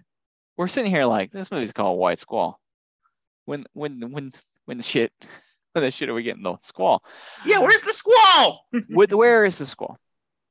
Then all of a sudden the squall hits, and we are led into a tour de force, harrowing action sequence that almost makes up for everything that has kind of the general malaise that has just preceded this. It's awesome. It's Yeah, it is- scary as hell. You're invested in all the characters surviving. It's all of a sudden, yeah, it's it's awesome. It's great. It's, It's- easily the best part of the movie. It's easily, Easily. like you, yeah, and you wish that like It's you all fucking wish like, that this was just the movie. Yeah, I know. I know. You just wish they were uh, these guys in this storm. Um, there's all sorts of like crazy, like so. Balthazar Getty's behind the wheel. He disobeys one of Jeff Bridges' orders, Mm. um, which leads him further into the squall. It's what? So down in the deck below, they get hit. Jeff Bridges' wife hits her head. She gets locked down below. Um, Chef Cook uh, Gerard is pulled under almost immediately and he's done, gone. Then we find out Ryan Phillippe's character Gil is asleep in his tidy whities in the in the in the in the basement. What the hell is it called? The basement, the gala, the basement of the ship. I don't know. I don't know. I don't know the, the down part. I've never been caught in a white squall, man. I don't go on boats. Um, but um, he's stuck down there. Dean goes down to try and like rescue him. They're getting tossed all over the place. Jeff Bridges is per like acting his ass off trying to break down this glass to get to where his wife is. Um, it's But it's sad. it's- It's, harrowing. sad, it's brutal, and it's so well done. And, It and makes you like care about everyone involved in the movie, even though they were underwritten before this time period. that's the problem. It's like this movie is so like nothing really matters. You feel like, with the exception of the dolphin moment, like there really aren't that many moments of like high stakes or like any sense it's of very like yeah. run of the mill up until this part, and then it becomes Yeah. like this like very like wow special movie. Like, Exactly. but unfortunately, like we lose not only Gerard, but Jeff Bridges' wife Alice dies. Frank, no, not Frank. Gil dies. Ryan Phillippe and Eric Michael Cole's Dean dies. So like a lot of characters we got to know and like. And oh my god, crazy. And it's shocking and it's horrible and it's like a kind of what you watch movies for. Is how well done the sequence is. And it's like the movie magic of it. I was like, how the hell did they do this? Like, how Yes. did they throw water at these guys for this long? And they like filmed it in like a fucking studio in Malta or something. they went to It's Malta wild. and it was like four weeks of just the boat crash sequence. And it's and it's like such an amazing combination of like models, special effects, uh, like work in the tank. Oh, and they the fans weren't enough, so they brought in jet fans to Oh. really blast them with wind. It's terrific. I'm sure the actors had a terrible time for all four of those. movies. Yeah, like no question it's about some real the abyss energy. Like yeah, yeah, yeah. And um, the the studio Malta was actually built for Robert Altman's Popeye movie. That was kind of the uh, define. But anyway, they get back to shore, and um, all of the rich kids, led by their reemergent Frank Beaumont's family, decide that their parents all decide because they're all these rich assholes. They all decide that Skipper Jeff Bridges negligent take away his boat license. What a bunch of crap. And my thought is, you sent him, you guys didn't do any background research on fucking Captain Ron here. yeah. Another Jeff, uh, um, Kurt Russell boat captain movie, um, uh, which is very fun. That's Saunderson's favorite. Martin Short's in that too. Um, Oh. but um, you guys send your kids for half a freaking year to go on this boat with this guy, and then this like freak storm. Ha- it's very rich person behavior. They did no research, and then they want justice. Um, the risk was there, my friends. Um, anyway, what follows in the last 15 minutes of this movie? You you heard it right, folks. A trial sequence. Yes, it was straight out of Scent of a Woman. And Naval Court, yeah. also straight out of Scent of a Woman, Academy Academy Hall of Famer James Rebhorn brought in to be the prosecuting attorney. He's back. He's back. Yes. He's, back. also- is he he's the dean of the? Navy. Is he a pencil pusher? Does he not like Jeff Bridges' rule, like mm, skirting the rules kind of ways? You better believe it. He's phenomenal. We love him. You love to see him. He's on trial. It's a mess. It's not looking good for not looking good for Bridges, and Bridges is about to give up. Yeah. He's like, hell with this man. I'm bummed, bummed about this entire thing. He's right, and no one brings up at all. It's like, oh, so you're so negligent that your wife dies. Obviously, this was an accident. Your wife died. Yes. Yeah, and she's not brought up in the trial at all. It's just It's about so- these kids and stuff like that. It's like Yeah. obviously, like, do you think that he just was like willy nilly and doesn't care that this went down? No, he's like totally permanently mentally ruined by this, perhaps. Yes, perhaps. And it's interesting. The postscript on this character was fascinating. Um, we'll talk about that in just a moment here. But then Scott Wolf, Chuck Gieg leads the guys in a rousing. Uh, what's the Dead Poets? It's like, oh, Captain, my Oh, Captain. Captain, my- like yeah, that. straight out of Oh Captain, My Captain. Um, and they love him. Yeah, they all they like, love yeah, the they, damn. They love the damn skipper. And then uh, Jeremy Sisto produces the bell, the famous Mm. bell with the motto of the ship where we go one we go all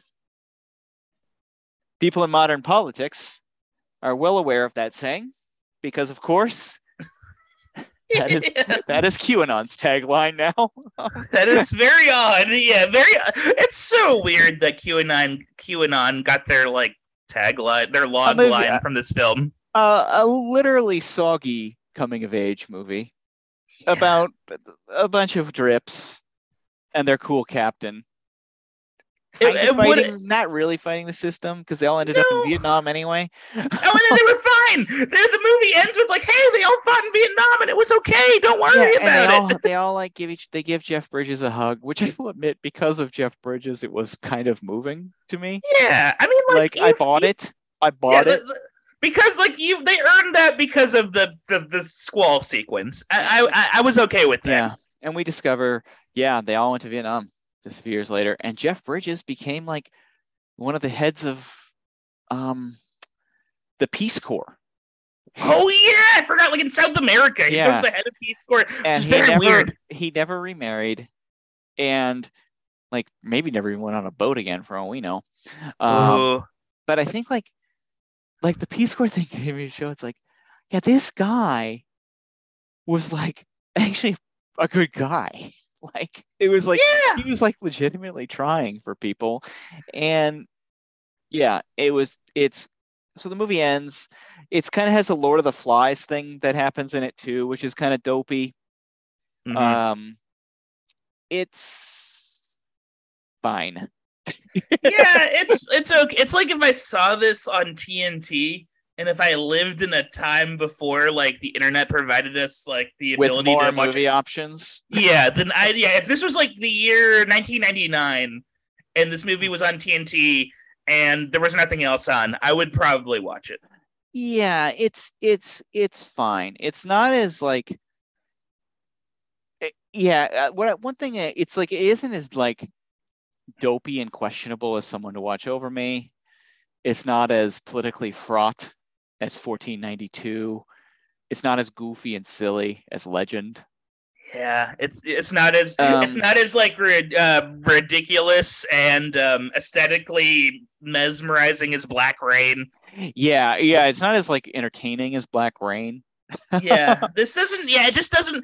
And you know, here's my opinion. This is what the movie should have been. It's like a movie about Jeff Bridges' character. Like, forget the. I know this is gonna be controversial. Forget the kids. Don't make them like the lead in any way. Have it be about Jeff Bridges and as like a broken man in the Peace Corps in South America, wherever he is. went down with these boys. Yeah, exactly. And like, you know, maybe it's someone trying to rekindle a relationship with them. He's like closed off. It's like Case Casey Affleck in fucking uh, Manchester by the Sea, that sort of thing. And then like the big climax is him remembering the horrible thing that happened. Mhm. Well, I think the the movie does to an extent, but could have done it more so as play to your strengths. You have Jeff Yeah. Bridges, you got a rad boat sink, sinking sequence. That's all you need. Yeah. you you don't even yeah, you don't need this weird like half-baked uh hey, we're like, you know, it's Peter Pan meets uh the Sin of the Woman or whatever. The, yeah, the- the- and otherwise it's a Poetry lesser, Boys. it- it's a lesser Dead Poet Society. yeah, It's yeah, a yeah. lesser um lesser even scent of a woman. Although it does make more sense in Scent of a Woman. Son, yeah, no, Son of a Woman is uh, baffling. That, that is like one of those movies where it is just so crazy that that movie was as big and popular Yeah. as it was, and it like captured And I think that's America. what they were they were trying for with this. That's Yeah. exactly what they're trying for with this. Um, has a bizarre um Sting song over the credits. Valparaiso, not great. Oh, I forgot. Yeah, we might have to make that our outro music. I, think forgot about I, that. I 100% think I, I agree with you. Yeah. that. Uh, 57% on Rotten Tomatoes. yeah, that's fair. That's fair. Fair, medium, middle Fair. of the road movie, baby. Yeah, uh, site's yeah. critical consensus reads, though it occasionally it gets occasionally bogged down by touchy-feely sentiment. White Squall benefits greatly from Jeff Bridges' assured lead performance and Ridley Scott's visceral, exciting direction. All true. Ebert, our friend, gave it three stars. In his review, he says, I enjoyed the movie for the sheer physical exuberance of its adventure. Boy, did not say much. Um, and it should be noted, decades after White Squall's release, believers in QAnon conspiracy theory have developed an affinity for the film because of its original trailer. Oh, Not the film itself, it's the trailer. Barf, um, Emphasizing, emphasizing the phase, phrases where we go one, we go all, anonymous, and the calm before the storm, which feature prominently in the conspiracy's lore.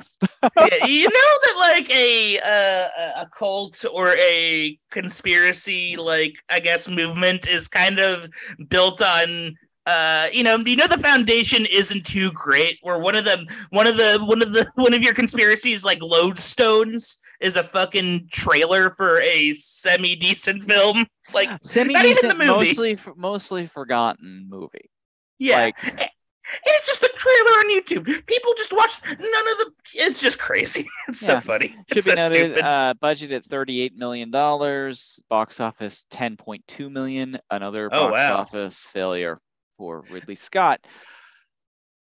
Somehow the highs of Thelma and Louise, he has fallen back down to earth, crashed back down to earth in a way Mhm. that only a deeply successful man like Ridley Scott can crash back down to earth and not really lose any momentum whatsoever. it is interesting when we do this how many times he has crashed down to earth and it seems to not like he's fine he always ends up okay Yeah, yeah, and this kind of does get back to you know, broader topic of back to our Ryan Reynolds conversation on the Yeah. Blade Trinity episode of how much can like talented, in Ryan Reynolds' case, handsome, in Ridley Scott's case, really talented filmmakers fail when they are on the top end of the social, racial, sexual, gender hierarchy. yeah how, uh, how many just friends are you allowed to make before you star in deadpool yeah that's the that's a eh, question we're solving uh, Yeah, it is a question we're solving, and I am our next Ridley Scott film on the agenda is 1997's G.I. Jane, a movie that, much like Thelma and Louise, very talked about in kind of there are Mm. think pieces about it. I've never seen it, so I'm excited about that. Um, was this movie successful Jane was um, I don't, we, you know, we can spoil it for ourselves. It it budgeted 50 million, made 48.2. I think it was Mm. more of a talking point nobody really cared and um kind of a lightning rod star in Demi Moore at that point in her career. We'll talk about Yeah. that in a few weeks though, because next mm-hmm. week, and I screwed up. Oh, Don Blunder last episode. I said mm. we were mm. doing Crimson Tide for our next episode. Due to our special one-off vigilante episode, the time frame changed, hmm. and next week is our annual tradition, our spooky episode. Ooh, get, so get out your ghouls. Get out your ghouls and goblins because we're we're we're digging deep on another beloved actor oh, of yeah. the of the genre realm, and then of course is Academy Academy favorite who has come up many times before, Lance Henriksen. Oh, so celebrated good. on next week's episode. Our films of choice next week: Kathryn Bigelow's masterpiece, Near Dark, currently streaming on the Criterion Channel. Oh uh, wow, deserved. General, general tough find. I would love to see a Criterion disc on that one. The hmm. um, wonderfully titled 1988 horror film Pumpkinhead, Ooh. which uh, looks like it's uh, available to stream and or rent if you want to grab a shot at that one. And then one that Lance is actually not hugely in, but Patrick and I have kind of an obsession over, and we just want to talk about it. Yes. The d- deeply controversial Alien 3, directed by David Fincher. Um, both of us like Alien 3. Yes. We're going to talk about why we like Alien 3. it kind of rules. Look, it's like, what if uh, Sigourney Weaver was trapped on a prison planet with uh, like 50 Jason Statham's? And That's what, what this... if, like, all of the goodwill and good vibes created by James Cameron in Aliens was totally and utterly and grimly decimated in the first five minutes yes. of its follow the sequel that followed it. Everything, yeah, all the all the any optimism or happiness that you may have gotten from the very end of Aliens, any hope, immediately shredded. It is ripped out of your stomach like a damn alien coming out after born. Yeah, it is burst. It is burst away from you, and then it eats yeah. you. It, yeah, if you wanted a movie in which it was Sigourney Weaver and 15 Charles Dances as her co-star, that is it's just insane. It is just like yeah, it's like she is trapped on the island of Ray Winstones. it goes hard, but if you have nostalgia so and love for aliens, James Cameron, we'll talk about it. Not an Alien 3 fan at all. Ooh. Um, but we're gonna celebrate Lance Henriksen next week with a spooky episode. Week after that, uh, yeah, we're talking Crimson Tide. I am so excited to talk Crimson Tide. I love Crimson Tide. I have not seen it in a long time. I think you're I gonna love it. I'm excited. I'm like, I feel like I've seen like bits of it. That's like another movie I feel like I've seen bits of on FX here There's there, There's a lot but... of like guys yelling at other guys saying, back down, sir. you know? Yes. Yes. okay, I'm in. I'm sold. And then um the following week after that is going to be man, we have just got hit after hit after hit coming up we return to the Visionary Alliance after Ooh. that for a Simpson Bruckheimer digression part two. Yeah, we're talking bad boys and we're talking dangerous minds. Man, I love it. I'm excited for every single one of these episodes. We hope you are too, audience members. Uh, check in with us, the Academy Academy podcast at gmail.com or on Twitter at the Acad if you want to talk. Hell, maybe you think the, they got 1492 right. I don't know. You're weird. Yeah. If you're but, weird. You're... Maybe that last man standing fan we were talking about earlier. yeah, it might be. Uh, if you want to talk White Squall, if you want to talk any of these upcoming movies, we're excited about all of them. Man, we're in it. This is good stuff. Um, but for now, uh, for Patrick, I'm done. We'll see you next week on the Academy Academy. Have a good day. Oh, what a bread. Uh, okay. Oh, what a bread. You know, we didn't even talk about the title Conquest of Paradise. Oh, well. oh, well.